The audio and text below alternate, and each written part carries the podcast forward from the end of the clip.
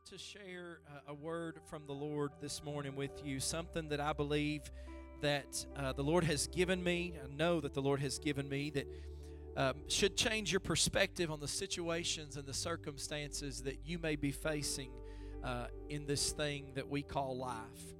And I believe that God is up to something. How many will agree with that and say, yes, God is up to something? I believe that. I looked back this past week over my most recent sermons, and God has been speaking to us pretty thematically. I looked at those sermons, and the last five sermons and/or sermon series that I have delivered to you have been titled "Positioned for Progress," "One Thing," "Walking in the Light," "Cleaning House," and then "Don't Give Up Now." And then, if you were here last Sunday, Sister Sue Woodruff came last weekend and she preached a message titled Lead Me to the Rock That Is Higher Than I. And I'm telling you, God anointed her. If you were here, did He not anoint her mightily in those services last Sunday? Yes. And in the second service at 11 o'clock, uh, I'm telling you, she just if you ha- if you were not able to be here or you were maybe at the early service, it was good too. But I encourage you, go back to the weekly word or go back to the video archive. You can now do that on our website. Uh, but go back and watch those. Watch the 11 o'clock service. Listen to the 11 o'clock service. She just operated in a gift of knowledge and wisdom, and the Spirit of the Lord just used her in a mighty way. And God spoke to us last week. So I believe that God is up to something. Shout amen. And I believe that God has been preparing us. I believe He has been realigning us. I believe He has been repositioning us. And today, I believe that He wants to change our perspective on some of the movement that we made. So I want you to look at your neighbor and tell him, God is up to something. You said that like you're still half asleep. Look at him again and say, God is up to something. Thank you. He said his sheep would know his voice, and a stranger they would not follow. Can I tell you this morning that we are all following something? I said we are all following something. And that's why it's important that we don't miss his voice. When he is speaking, we need to listen and we need to follow. And as we talk about following him today, I want to do my best, if the Lord will help me, to communicate something to you that I believe the Lord deposited on the inside of me this week. And you know, it's very interesting to study, if we talk about David in the Bible, to study the contrast between David's destiny and his decisions. Have you ever thought about how that, in a sense, he was anointed as a 16 year old kid, and so he had no choice but to become king because God spoke it. And because God spoke it, it had to happen. How many knows when God says it, it will come to pass? But there's a sense in which David's decisions either supported or sabotaged his destiny. And I think it's important that we look at David's decisions. One thing that he said as he drew close to the end of his life is found in the book of Psalms, chapter 37, and verse 23, if you'll stand with me all over the room today. Psalms 27 and 37 and 23, rather, gives us some insight as to how he looked at his decisions.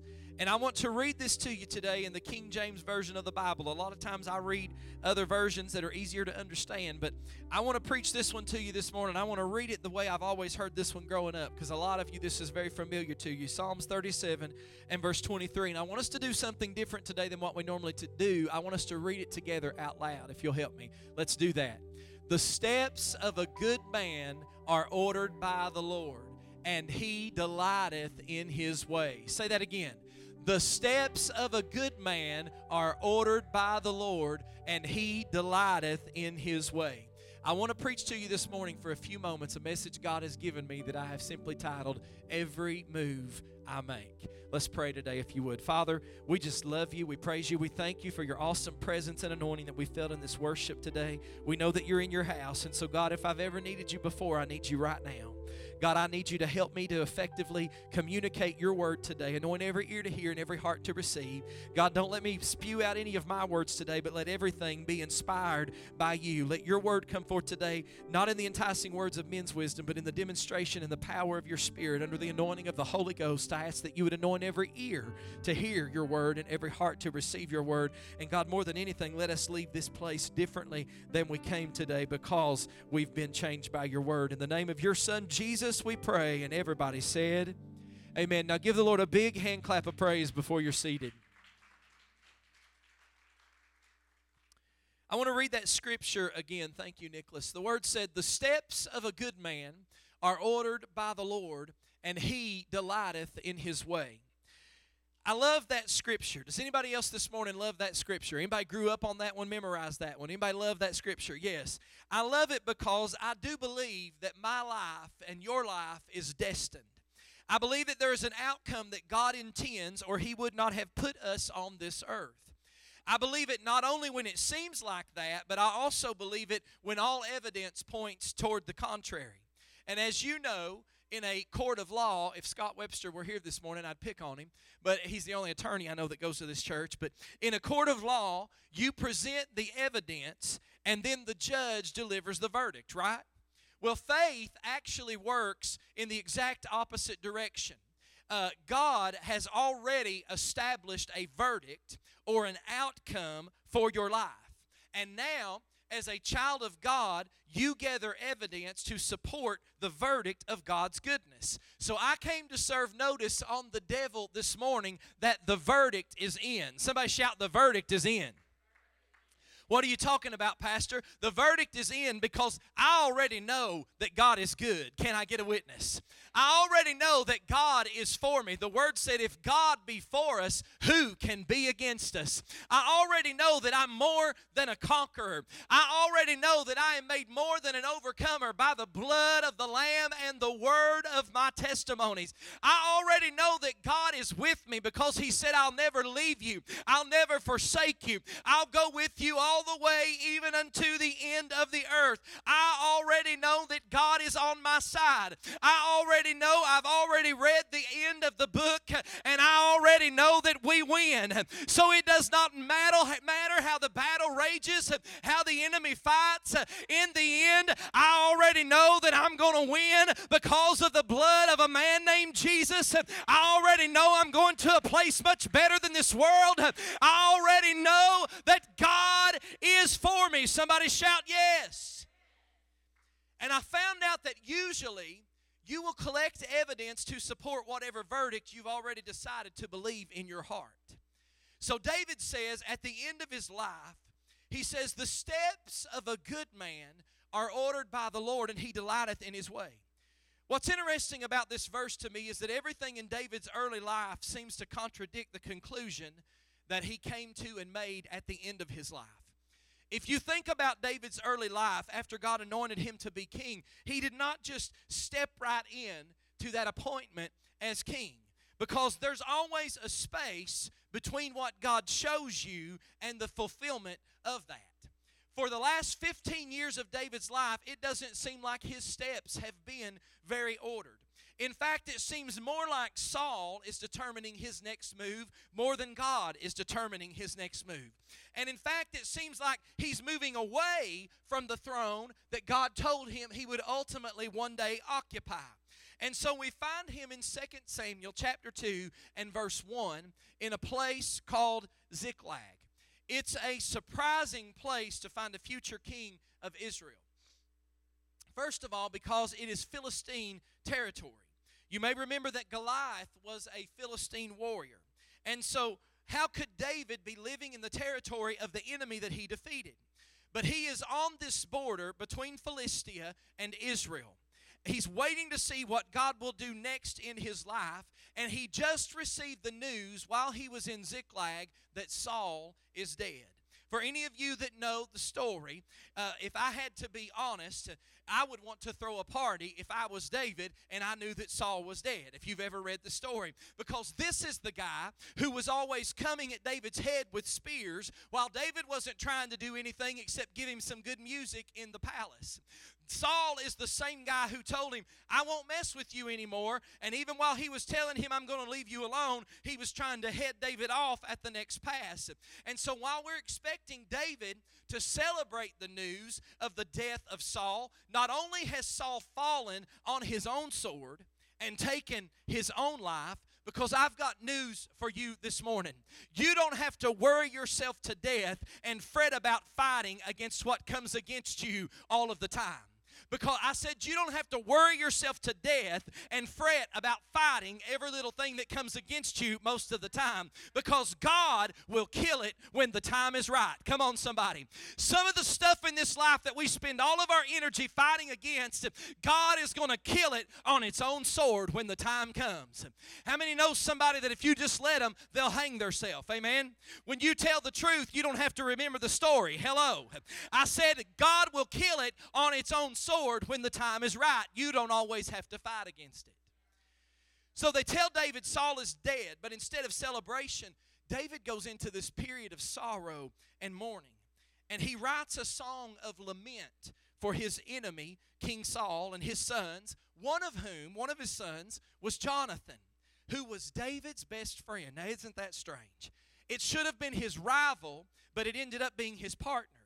And when he received the news that Jonathan had died, who was his friend, and that Saul had died, who was his oppressor, because usually, if you look right past good news, bad news is right behind it. Can I get a witness this morning? A lot of times they come at the same time in our lives, if you notice this. I mean, I've gotten to the place that sometimes I'm even a little bit suspicious and skeptical of good days. How many knows what I'm talking about? It's just like, oh, what's going to happen now? It's been too smooth today, too good today. So I don't know if that's a good thing or a bad thing, but for David, it's not a very sweet moment or an announcement that brings him joy. And he writes what's known in Hebrew poetry as a lament. And it becomes a national lament because after he writes it, he teaches all the people to sing it. So I want us to look at just a few verses in 2 Samuel. In chapter 1, he says, upon hearing the news of Saul's death, he says, verse 25, how the mighty have fallen in battle. See, he's not celebrating good times, he's despairing over the death of somebody who was trying to kill him. Isn't that kind of strange? But he says, How the mighty have fallen in battle. Jonathan lies slain on your heights. Remember, Jonathan was his friend. He said, I grieve for you, Jonathan, my brother. You were very dear to me. Your love for me was wonderful. What he's saying here is, it's kind of hard with you not around here. I know you're up in heaven smiling down. But if you continue reading in chapter 2, there comes a shift in David's life where David realizes, I've got to stop mourning and move on. And there comes a time in your life when you must stop mourning. Now, nobody can tell you when to do this or when that time is. Only God can tell you when you've cried over Saul long enough. Only God can tell you when you've cried over that one that walked away from you long enough. Only God can tell you when you've cried over that situation on your job long enough.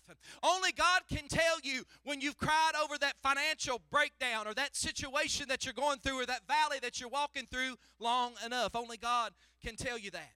But that's what the prophet Samuel had to come to terms with. He said, I know that you believed in Saul, and I know that you prayed for Saul, and I know that you wanted more out of Saul, but it's time that you fill your horn with oil and be on your way because your plan B was God's plan A all along. You thought it was a mistake, but God said, No, this is the way that I have for you. What you thought was a mix up and a mess up, what you thought was a test, God turned into a testimony. Somebody say, Amen. And so God says, I found a man after my own heart, and his name is David.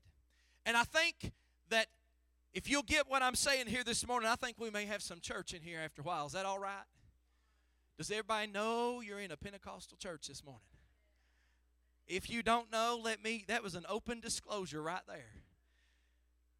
I want you to touch somebody next to you and say, There's a shift. Now, listen, I want to tell you what I mean by that. There's a shift that happens when now David has to decide to step in to what God set him apart for. I know that I have to be careful preaching stuff like this because twi- people will twist my words and they'll do crazy stuff like quit their jobs. You know, they'll say, I know God always wanted me to be a baker. Well, honey, I hope you can live off 79 cent donuts. Hello. You go open that bakery, you got to pay rent, you got to do all this kind of stuff. Don't be blaming me and saying that. This is not a license for irresponsibility. This is not a cop out for us to blame God for our own bad decisions. Hello, somebody. But let me just take a quick poll in here this morning. If you were to be honest, and I think we all should be, let's be transparent. Let's stop being phony, fake people. Does anybody dislike fake people besides me? listen, I'm real. Your pastor's real. If you're expecting me to be perfect and on some pedestal, I love you and I'm so thankful that you're here this morning, but you might be in the wrong place because I am not perfect and I'm not up on a pedestal. And I wish that 99% of the church world would stop acting like they're perfect and get real because the people outside the four walls would like to see some real people. So, with that said, I want to I want to take a quick poll this morning and I want you to be real. How many will say and I know Angie and I do so we'll be the first partaker of the fruits. How many will say that I have a decision that I need to make in my life right now? Something just pop into your mind, a decision I need to make. Hands all over the room this morning. I want to tell you something. Your decision won't be as big as David's decision to be king because you're not that majestic. I'm not that majestic. But don't you believe that the principles that govern David's epic rise and his dynasty are the same principles that God would use to govern our everyday lives? The principles aren't different. The stakes may not be as high, but the principles are no different. So I want you to watch what David did when it came time for him to decide. Saul is dead. Now, how do I step into what God set me apart for so many years ago? The issue, that's the issue, is how to get there, when to get there, how to get there from here. And any conversation about trust must involve a conversation about timing because trust and timing go together. Trust and timing are inseparable. It takes you some time to trust somebody. How many knows what I'm talking about? That is why, guys, if you get her to go out with you, you don't tell her how cray cray your family is on the first date. She don't want to get in that hot mess. Do as a matter of fact, if she's the right one, and if she's pretty, do everything you can to hide it from her. So that she don't find out how, because listen, I don't know who you think you're fooling. I've got cray cray in my family. So if I've got cray cray in my family, I know you've got cray cray in yours.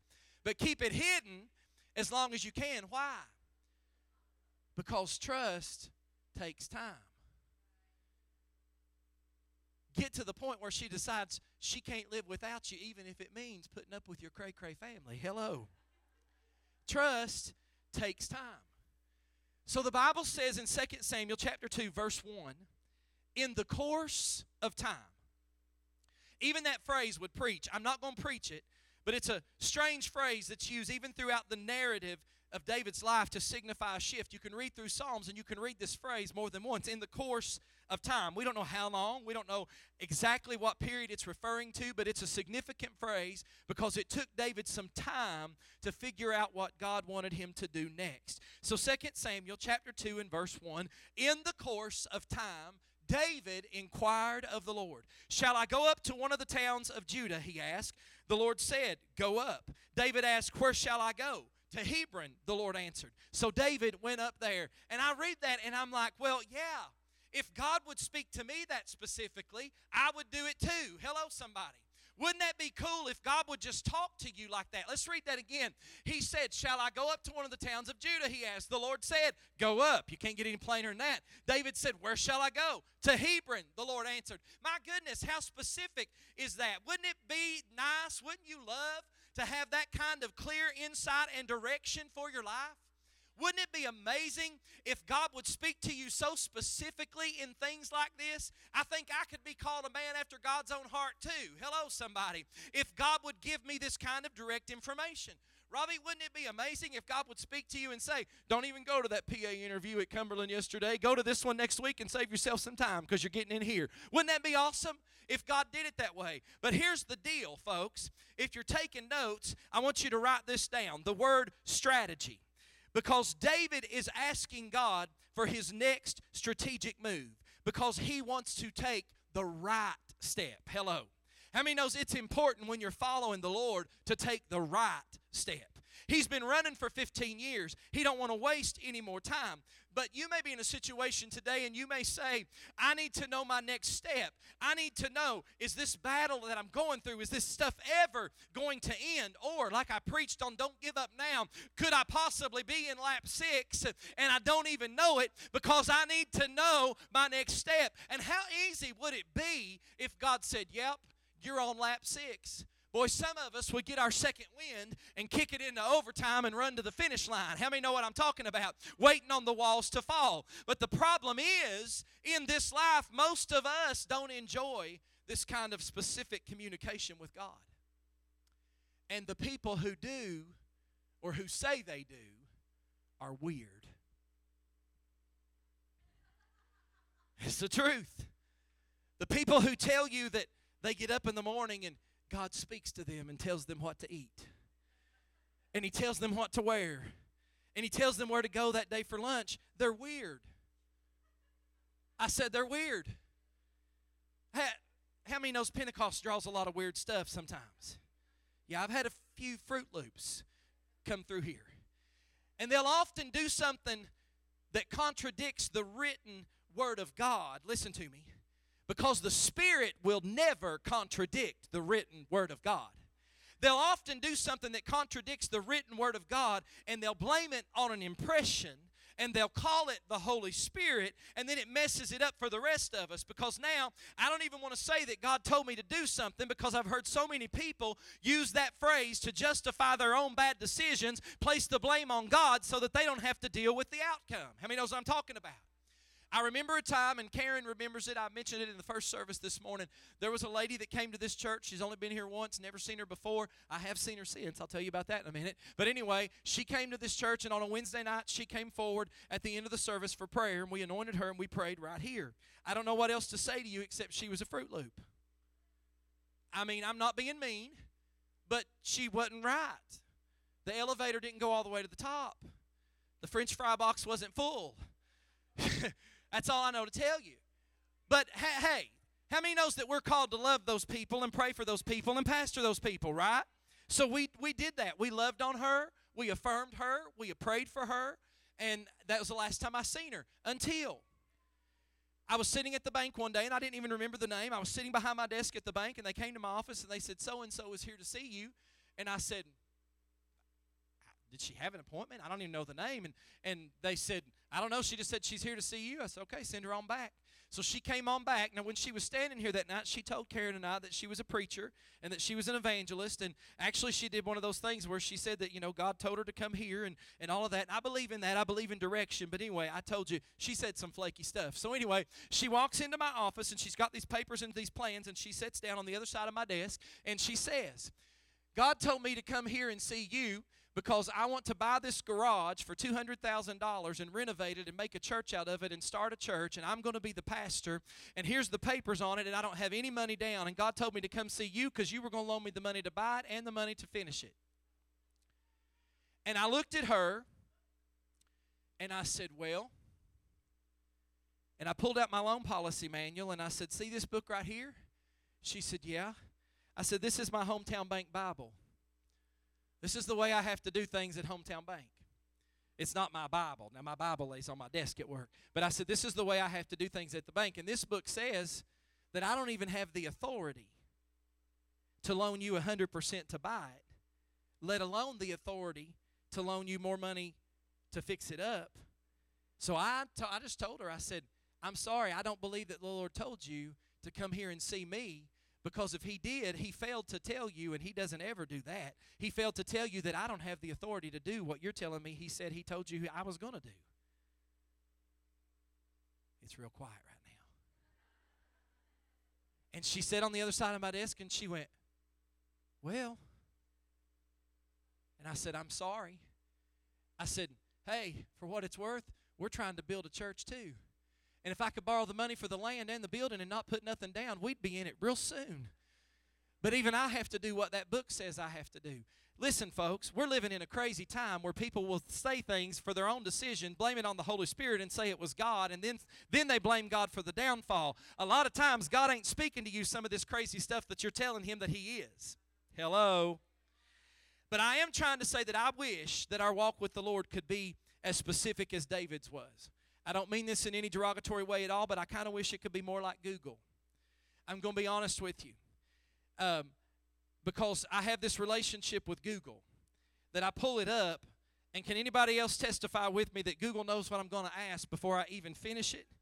And it pre fills it for me, and all I do is click on it, and there's the answer. And so also, here's the scary part if you type in your name and the city and state that you live in, Google also knows a lot of stuff about you. That's scary. Knows too much, yeah. But what I like about Google is Google seems to anticipate what I need to know. And a lot of times in our lives, if we're honest and transparent, God seems to be the opposite.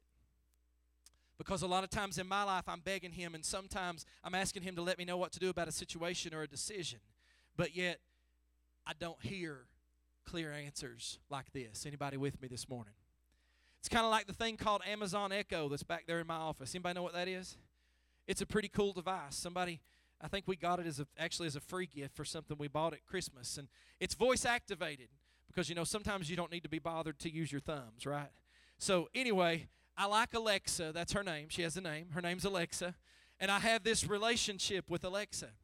I can say Alexa, and she lights up. I can promise you it does not always work that way with Angie. But Alexa lights up and she answers me. She's like the Lord. She hears me when I call. But I also want to tell you, she's pretty confident in herself, and it's kind of scary. Because the other day, Kayla and I were sitting in my office discussing children's ministry last week. And I don't recall saying Alexa's name, but I promise you, she lit up and she chimed right in, spot on, on the conversation. That's scary.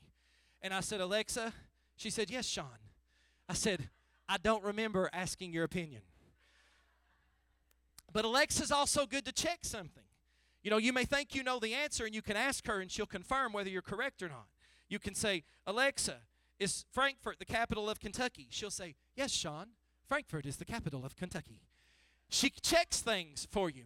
And see, I know that that's funny, but I have a feeling that when David inquired of the Lord, Where do I go next? He was already on his way. He was just checking. Because when you walk in God's ways, you will know God's will. Come on, somebody. All you've got to do is just check.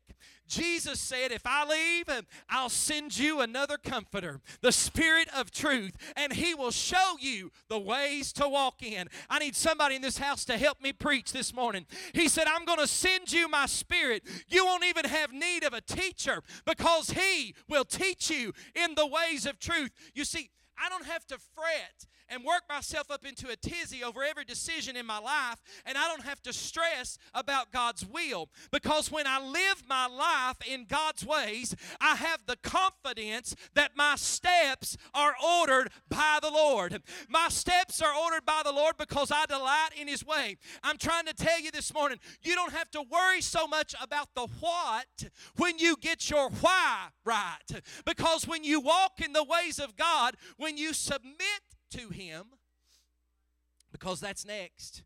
God's strategy is submission. It's the next thing I want to talk about today. And I'm hurrying.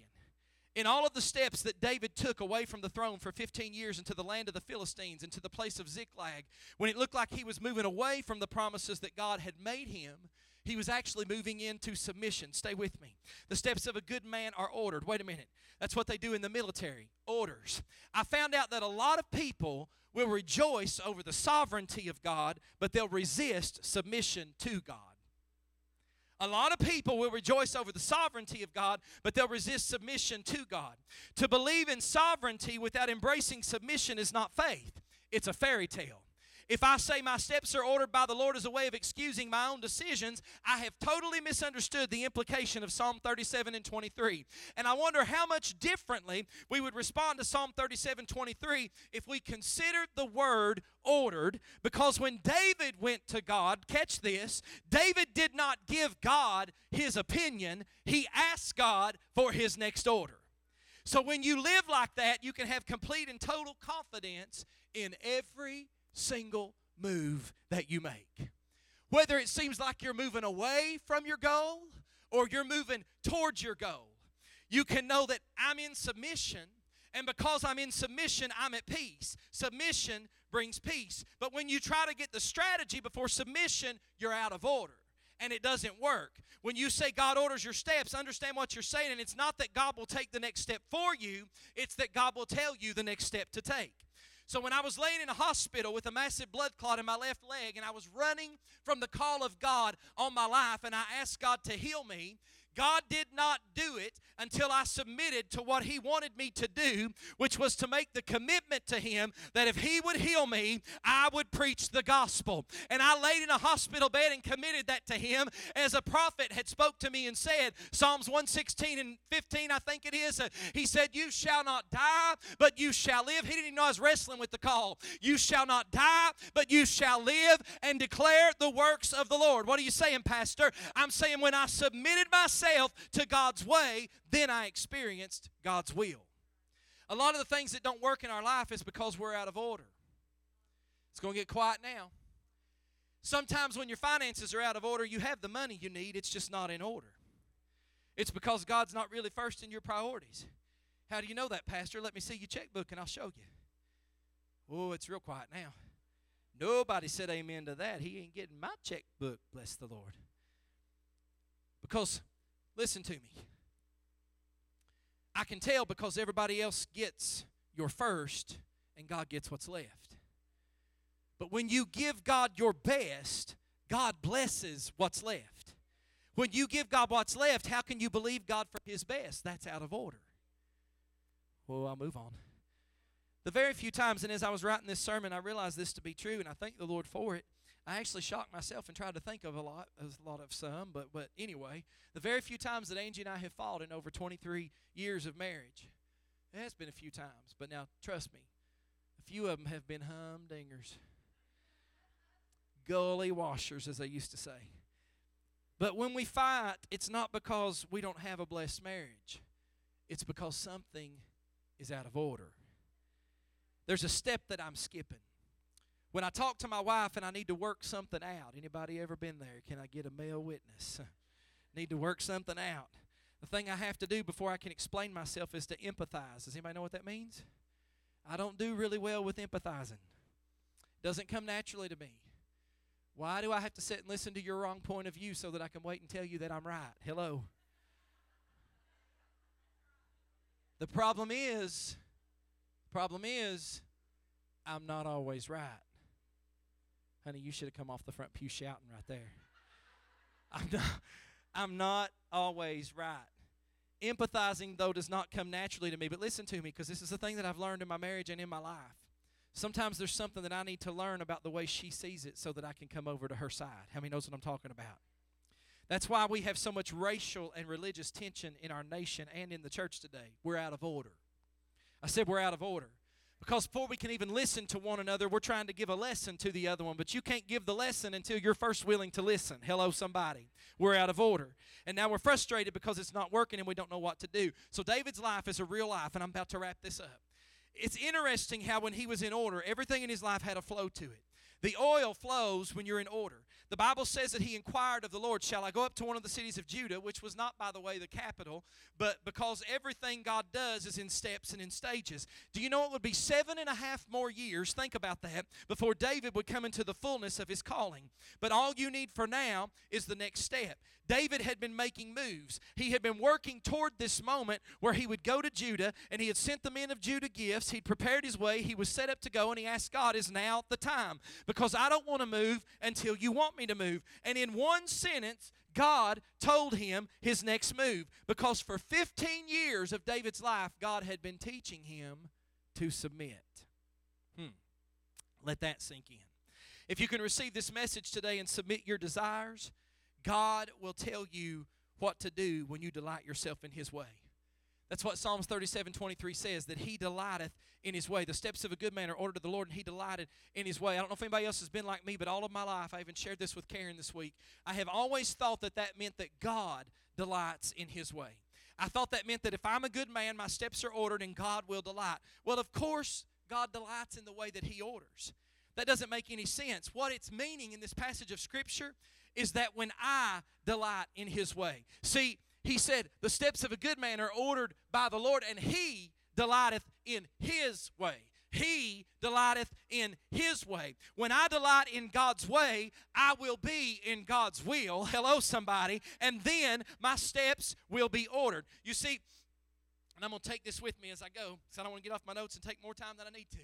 I can stay on this step right here as long as I need to stay on this step and I can stay in this season of my life as long as God needs me to be in this season. God, I don't want to go into any greater responsibility or any greater influence until you say that I'm ready for it. I don't want to come out of this oven until you say that I'm ready for it. I don't want to enter into promotion, God, until you say that I'm ready for it. And when you say step, I'll take the step because my steps are ordered by the Lord. You see, it's a statement of submission, but it's also a statement of sequence.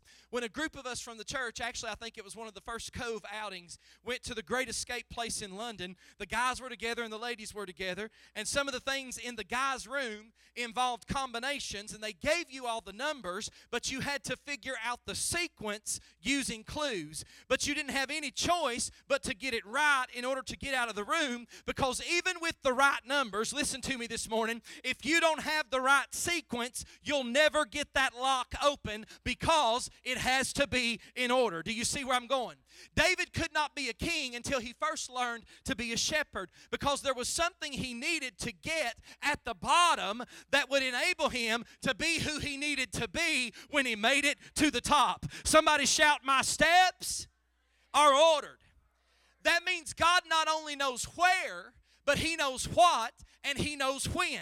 And now I can trust Him because I can be confident that I know that I will have exactly what I need, exactly when I need it, because my steps are ordered by the Lord. And so I was thinking about that this week as I studied, and I thought, man, if I had known this 12 years ago, how awesome it would have been. But then I realized I wouldn't have known what to do with it 12 years ago because it took 12 years of walking in the calling to fully respect what God is speaking to me in this season of my life. Do you understand what I'm saying? That's why I meant what I say when I say my steps are ordered. I meant that. I want you to watch this because I'm about done. I meant that my steps are ordered when they feel like this, but they're also ordered when they feel like this. Do you see what I'm saying this morning?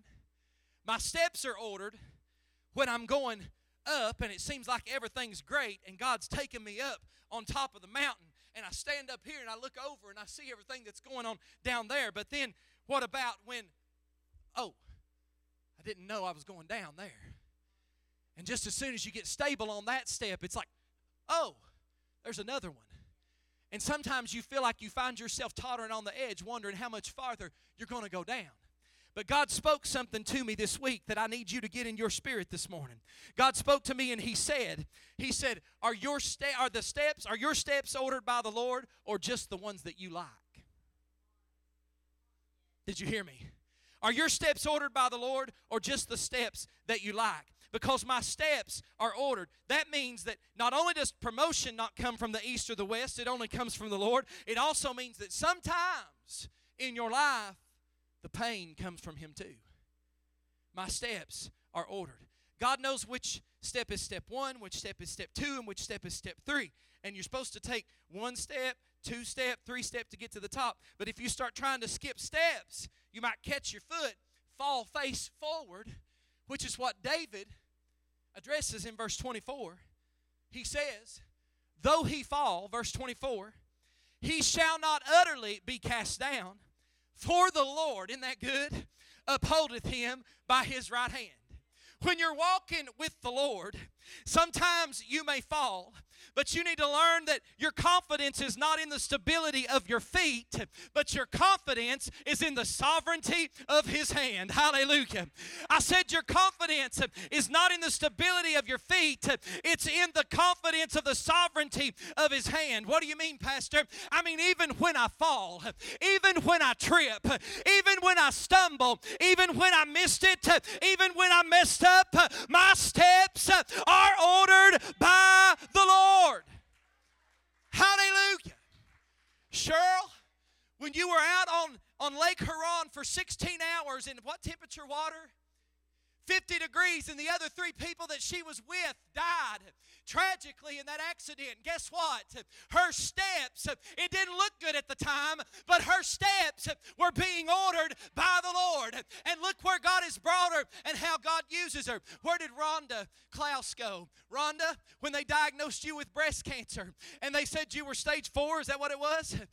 And stage three, close to stage four, wasn't going to make it. It didn't look very good at the moment, did it? But guess what? Her steps were ordered because as she kept following the Lord, God healed her. I came to tell somebody this morning you may not like the steps that you're taking, they may, they may not feel like the direction that you want to go, but God said, You've got to trust me. Your steps are ordered by the Lord. You might have missed it, you might have fell forward. Here's the good thing when you're following God and you fall, you fall forward.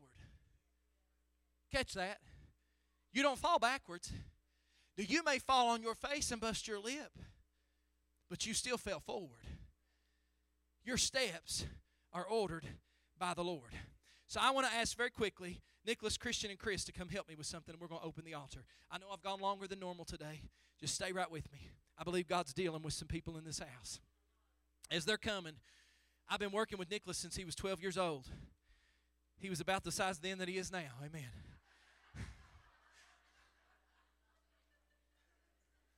You all laughed at that a lot harder than the 845 crowd. I could have fun with that and say it again, but I'll move on. But I'm a little bit jealous of his talent because we both play music, but I'll tell you unashamedly that he plays a lot better than I do now. He's been playing and practicing regularly for years now, and he does a great job. And some people probably thought that he was placed in this position too soon, but he had the experience and he was who God sent us, and he's proven over time that he was ready for the task at hand. But Saul, I said that to say, Saul, on the other hand, he become king too soon. How many knows that can happen? He didn't have a chance to keep sheep while he was waiting to be king. See, that's the advantage. Nicholas, God love his heart, had to work with me for six or seven years while I directed the choir, the praise team, and the band. So he was just kind of tending to the sheep and doing work before he was placed in a position over them. Do you hear me? He was serving way before he was ever leading. So, I, I, but I want to ask him to help me do something this morning. I want you to take four notes and just play those four notes on both octaves in any order. Go ahead, four notes.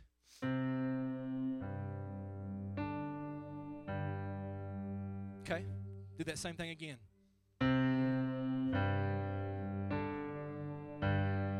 Okay, now take those same four notes and play them in a different order.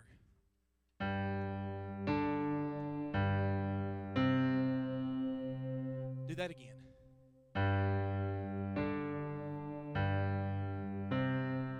Now, I wonder what would happen if you took those same four notes and you walked them up the scale and then you walked them back down the scale. What's that sound like?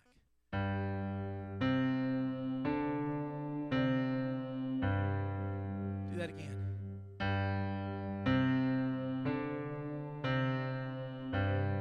Some chords with that. Do the same thing, but the chords are those roots that you're in. A little faster again. That's it. Do that again. Get that rhythm right there. Christian, help us out. Give us some drums there. Anybody listen to praise and worship in the early 90s?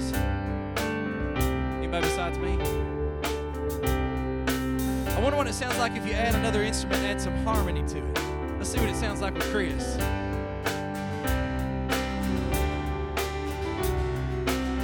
Anybody recognize that tune? Every move I make, I'm making you. You make me move, Jesus. Every breath I take, I breathe in you. Every step I take, I take in you. You are my way, Jesus. Every breath I take, I breathe you. If you know it, sing it out with me. Waves of mercy, waves of grace. Everywhere I look, I see your face. Your love has captured me. Oh my God, this love, how can, if you know it, sing it. La la, All right, let me hear you sing it out. Verse again. You sound good. Every move I make, I'm making you. You make me move, Jesus. Every breath I take, I breathe in you. Every step I take, I take in you. You are my way, Jesus. Every breath I take, I breathe in you. Come on, sing it out big and loud now. Ways of That's it, sing it.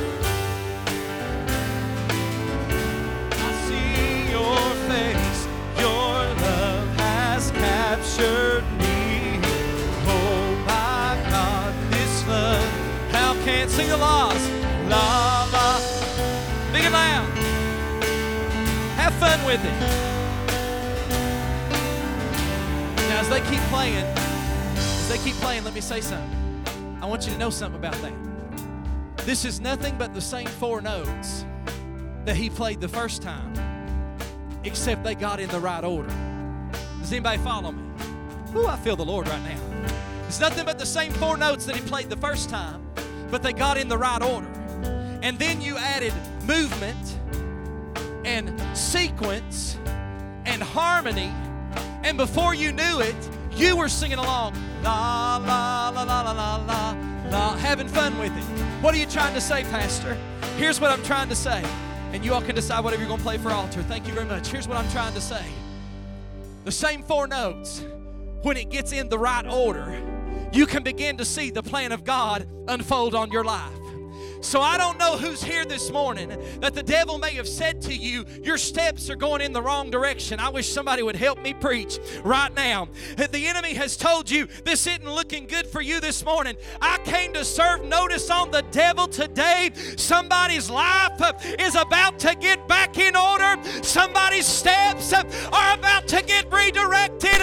God came to tell you every move you make, whether you like it, whether you don't, whether you're going up or whether you're going down, every single move that you make is ordered by the Lord. Your steps are ordered by the Lord. I wish you'd give God a mighty hand clap of praise as you stand to your feet all over this building. Come on, somebody, give him some praise. I think God's getting somebody's life back in order today. Somebody's steps. Hallelujah.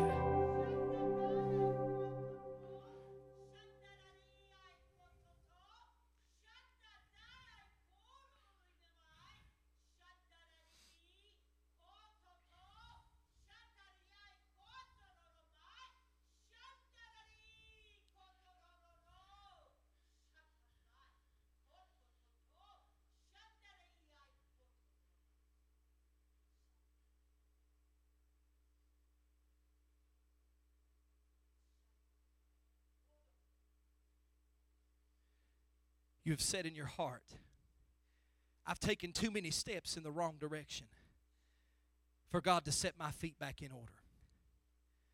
But I say to you today, you are not here just by chance. You are not seated in this building today just because you decided to come to church. You are here today because I wanted you to hear and to know that just because you have not liked every step that you've taken, and just because you feel like you have fallen on your journey, I want you to know today I am still in charge. I am still on the throne, and I am still ordering your steps. Try me, says the Lord, and see if I will not set your steps back in order. Try me and see if I will not lead you to the place that you thought you would never arrive at. Try me and see if I will not direct your path, for I have promised you my word would be a lamp to your feet and a light unto my path. I challenge you this day take this word, apply it to your heart, hide it in your heart, and follow after me, says the Lord. Give the Lord some praise in this house today. Hallelujah, Father. We thank you for the speaking of your Spirit. We thank you for your anointing and your presence in this house. God, I know that there are people with every head bowed and every eye closed all over this room today. God, I know that there are people in here that have thought, surely I'm on my way down.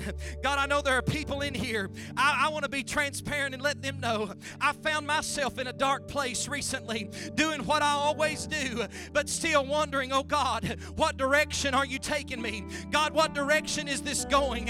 And God, I'm glad that you came to me this week and you said, Are your steps ordered by the Lord or just the ones that you like? God, I know that there are people in this building today under the sound of my voice that have been questioning their own steps. Maybe they feel like they've just stood still, stayed on the same step too long, not been moving forward in the last little bit. But God, I pray today that as they move out of their seat, and I want to encourage you to do that. If you believe the Lord is speaking to you in this house today, please don't let pride keep you in your seat. Step out from where you are, make your way to this altar. And as they do, I want altar workers to flood after them. Lay your hands upon them and pray with them. Saints, begin to pray. I believe God wants to get somebody's steps back in order today. If you feel the Lord tugging at you and saying, Trust me, trust me for your next step, trust me, I've got this. Step out from where you are today. They're coming all over the room. Prayer warriors, be watching. They're coming all over the room. Come and get behind them quickly. Everybody get behind somebody up here. Find somebody to pray with. God, I need you to order